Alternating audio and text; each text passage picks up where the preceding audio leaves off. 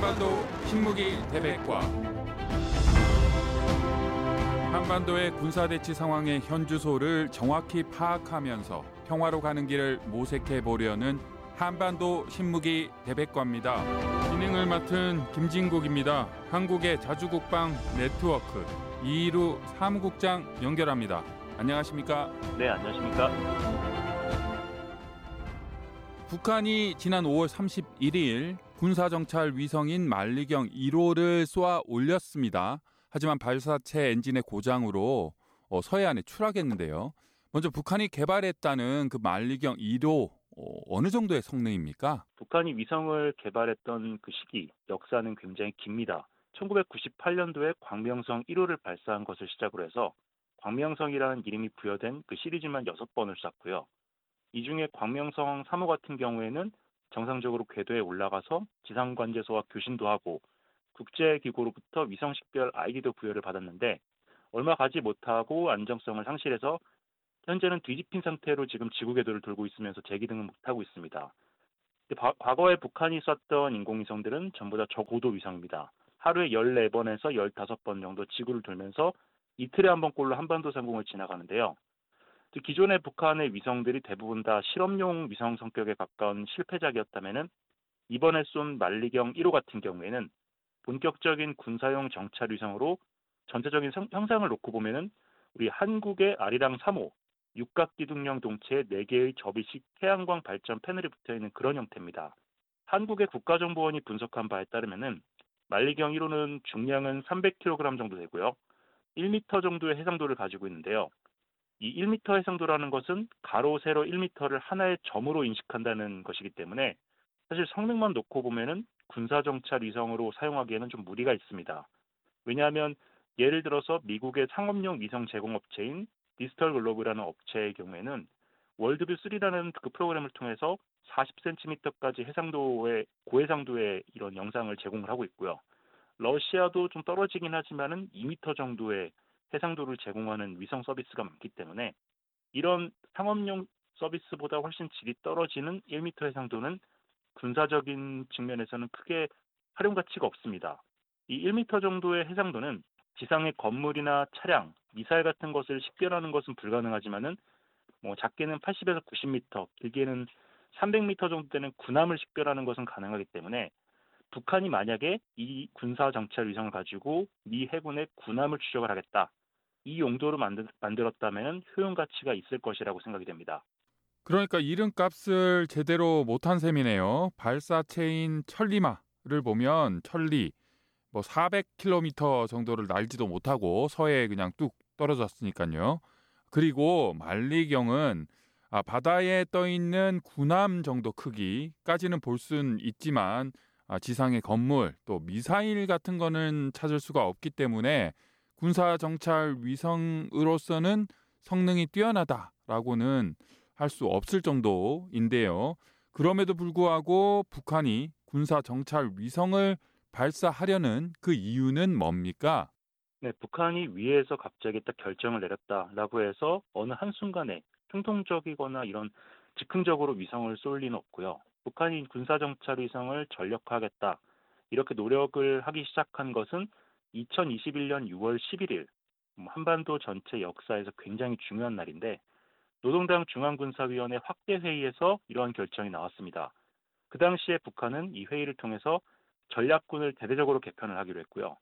전략군의 무기 체계와 전투 전략을 완전히 새로 수립한다 이렇게 밝혔는데 그 당시에 김정은 위원장은 미국의 대북 압박이 북한의 비핵화 그 자체를 위한 것이 아니라 중국과의 패권 경쟁을 염두에 둔 국제정치적 전략의 일부다 이렇게 규정을 했다라고 합니다. 그리고 이러한 국제정치 프레임 속에서 북한이 일정 부분 중국을 위해서 역할을 해야 한다 이런 취지의 교시를 내렸는데요.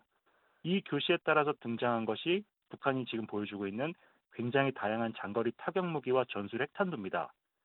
이런 무기들은 지난 방송을 통해서 여러 차례 소개를 해드렸지만 남한을 제압하는 것에도 목적이 있긴 하지만은 남한 내에 배치되어 있는 중국에 대한 위협, 그러니까 주한미군을 무력화하고 나아가 동북아시아 지역 전체에서 미군 전력이 활동하는 것을 차단하는 데 있, 습니다 중국 같은 경우에는 미중 패권 경쟁이 격화되기 전부터 미국의 군사력이 중국 영토에 접근하지 못하도록 하기 위한 반접근 지역 거부 전략, 뭐 소위 A2AD 전략이라고 많이 이야기하는데 이러한 전략을 수립을 하고 이것을 수행하기 위한 전력을 구축을 해왔습니다. 이 A2AD의 핵심은 중국이 막아야 할 미국의 최고급 전략 자산, 그러니까 항공모함을 동중국해 외곽에서 저지하는 것인데요. A2AD 전략 영어 단어 앞 글자를 따온 거네요. Anti-Access 반 접근 Area Denier 지역 거부. 미국의 해군력은 전 세계 해군력을 다 합쳐도 이길 수 있기 때문에 중국이 해상 맞대결을 피하면서 미국 해군력이 중국 가까이 오는 것을 막으며 방어와 공격을 한다는 건데 그러려면 감시와 탐지 기능이 더 중요하겠군요. 자연스럽게 인공위성 쪽으로 이어지네요. 이 A2AD를 효과적으로 구현을 하려면 일단 미국의 항공모함이 어디 있는지 실시간으로 그 위치를 파악하는 것이 굉장히 중요합니다. 이를 위해서는 거의 매 시간 단위로 서태평양 전역을 감시할 수 있는 다량의 정찰 위성이 필요한데 중국이 아무리 돈이 많다고 해도 이런 미국의 항모 위치를 실시간으로 추적하고 정확하게 그 좌표를 추적하는 것은 좀 어렵기 때문에 중국은 장거리를 비행할 수 있는 극초음속 스텔스 무인 정찰기 뭐 그리고 이런 것들을 DF-20이라고 DF-26 같은 탄도미사일과 연계를 하는데요.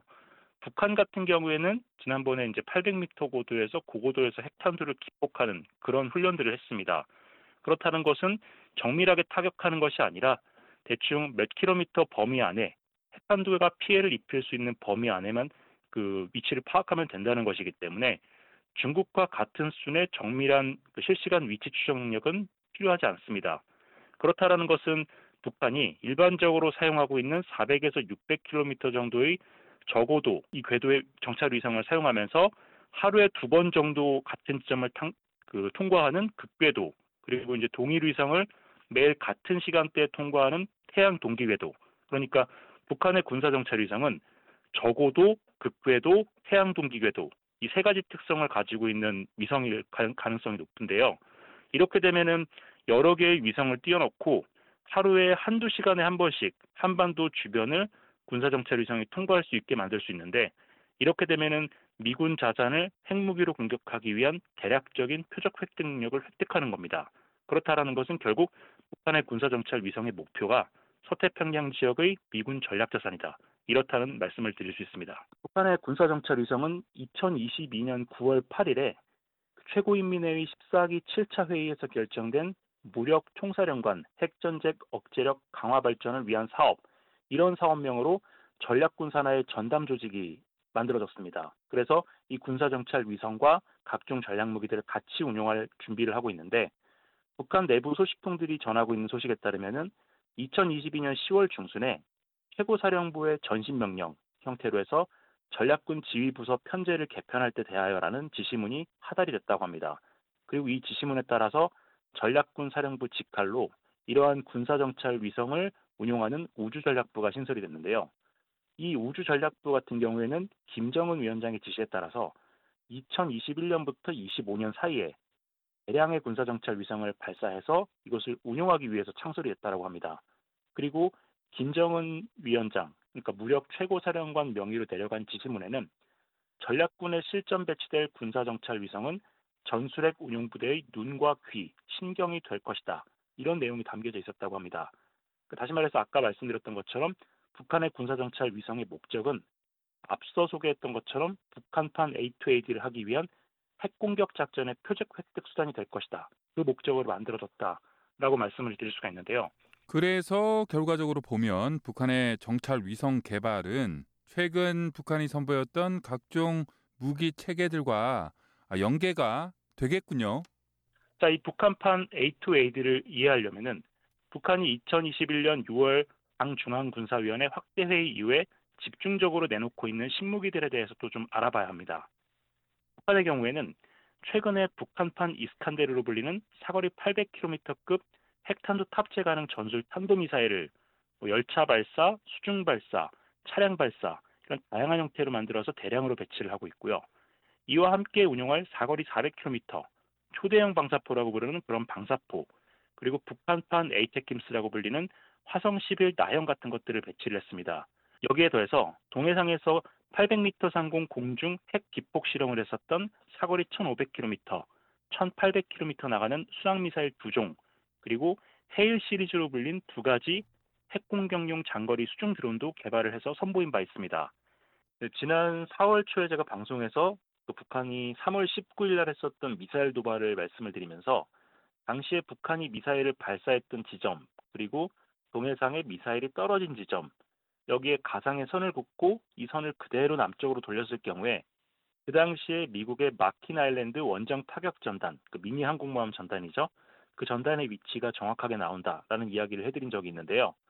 이 전술핵 무기를 이용한 A2AD는 북한의 입장에서는 몇 킬로미터 정도 오차가 있더라도 대략적으로 미국의 항공모함 전단이 어디 있는지만 알면은 핵, 핵 순항 미사일 그리고 핵 수중 드론을 발사할 수 있기 때문에 북한인 북한은 이 군사 정찰 위성을 통해서 순항 미사일과 핵 드론의 표적을 획득하기 위한 그런 준비를 하고 있는 것으로 보입니다. 그 요약하자면은 북한은 지난 몇 년 동안 미국 항모 전단에 직접적으로 핵 공격을 가할 수 있는 펀치를 만들었고요. 이제는 그 펀치를 정확하게 날리기 위한 눈을 다듬고 있다. 이렇게 말씀드릴 수 있습니다. 북한이 군사정찰 위성 발사에 성공한다라는 그 전제하에요. 어, 한미일, 예, 한국, 미국, 이제는 일본까지 공동 대응을 하고 있는데 이들의 대응은 어떨까요? 네, 북한이 서태평양 지역에서 미국의 항모 위치를 추적을 하고 여기에 핵 공격을 가할 수 있는 능력을 갖게 되면은 유사시에 미군 전략 자산으로부터 확장 억제를 받아야 될 한국과 일본의 입장에서는 굉장히 위험한 일입니다. 아울러서 이 미국에 대한 직접적인 핵 공격은 중국과 패권 경쟁을 벌여야 하는 미국에게도 굉장히 큰 위협이 되는데 제가 지금까지 방송을 통해서 미국은 언제나 적이 생각하고 있는 것보다 몇 발 앞서 나가고 있다. 이런 말씀을 몇 번 드린 적이 있습니다. 미국은 북한의 이러한 움직임을 진작에 파악을 하고 있었고요. 이미 오래전부터 대응책을 다 준비를 해놨습니다. 어, 가령 몇 가지 예를 들어 드리면 2021년에 주한미군 군산기지 제607 항공작전센터에 역사상 처음으로 미 우주군 병력이 배치됐습니다. 이 병력은 본격적인 전투부대라기보다는 연락반 성격으로 유사시에 전개되는 전력을 접수해서 운용하는 그런 성격이 굉장히 강한데요. 이 부대는 수시로 군산이나 오산 공군기지에 전진 배치되는 CCS 블록 10.2 어, 이것은 이제 어떤 교란 장치인데 이러한 무기 체계를 운용하기 위한 그런 운용 병력입니다. 이 CCS라는 무기는 트레일러에 탑재된 거대한 안테나처럼 생겼습니다. 적의 위성의 통신을 교란하는 무기인데요. 뭐 쉽게 설명을 드리면 이 무기가 배치된 지역에서는 적 정찰 위성의 경우에는 지상 관제 신호를 전혀 받을 수가 없습니다. 그리고 관제 신호를 받더라도 촬영한 데이터를 관제 센터로 전송을 해줘야 북한이 그걸 가지고 미사일을 쏠 수 있는데 그 데이터를 송출할 수도 없습니다. 위성 통신은 지상에서 위성으로 전파를 보내는 uplink 그리고 위성에서 지상 통제소로 보내는 downlink 이 두 가지 양방향 통신으로 구성이 되는데 이 CCS Block 10.2 같은 경우에는 양방향 통신을 전부 다 교란해서 북한의 지상 관제소와 위성 간의 통신을 완전히 먹통으로 만들어 버립니다. 그러니까 주한미군의 이 무기가 배치가 되면 북한이 애써 발사한 위성들이 완전히 먹통이 된다는 이야기인데요. 이 CCS 블록 10.2 같은 경우에는 일반적인 수송기나 헬기로도 그 이동이 가능할 정도로 굉장히 컴팩트한 덩치를 가지고 있습니다. 그래서 미군은 필요하다면 이 무기를 배치해서 북한의 이런 위성들을 무력화시킬 것이고요. 이러한 CCS가 그 소프트 킬스탄이라면은 하드 킬스탄도 준비가 되어 있습니다. 한반도 주변 지역의 미군 전력은 유사시에 이제 몇 기 되지 않는 북한의 군사 정찰 위성을 직접 요격할 수 있는 그런 능력도 가지고 있는데요. 미 해군의 이지스 구축함에 탑재되어 있는 SM-3 미사일 중에 구형 미사일은 과거에 247km 고도에 있는 고장난 정찰 위성을 요격해서 가루로 만들었던 적이 있었고요. 최근부터 배치되고 있는 SM-3 블락 2A 같은 경우에는 최대 고도가 1000km에 있는 위성을 요격할 수 있기 때문에 제가 아까 통상적인 북한의 정찰 위성 고도가 400에서 800km 사이라고 말씀을 드렸습니다. 즉, 이 신형 SM-3 미사일로는 얼마든지 요격을 해버릴 수 있다라는 것이고요. 물론 이것은 어, 어디까지나 SM-3, 그것도 신형 미사일을 가지고 있는 미국과 일본의 이야기입니다. 한국도 이제 이런 북한의 군사 정찰 위성의 직접적인 위협 하에 들어가게 되는데 만약에 한국이 북한의 군사 정찰 위성이 한국의 탄도미사일 기지나 국가 지휘부가 움직이는 거처 같은 것을 파악하는 것을 막고 싶다면은 결국에는 미국이나 일본이 가지고 있는 이 신형 SM3 운용 능력, 그러니까 MD 능력을 확보를 해야 되고요. 이 MD를 효과적으로 운영을 하려면은 미국, 일본과 우주전 협력도 강화해야 된다. 이렇게 말씀드릴 수 있습니다. 자주국방 네트워크 이루 사무국장이었습니다. 감사합니다. 네, 감사합니다. 군사 상황의 현주소를 정확히 파악하면서 평화로 가는 길을 모색해 보려는 한반도 신무기 대백과 지금까지 진행의 김진국이었습니다. 청취해 주셔서 고맙습니다.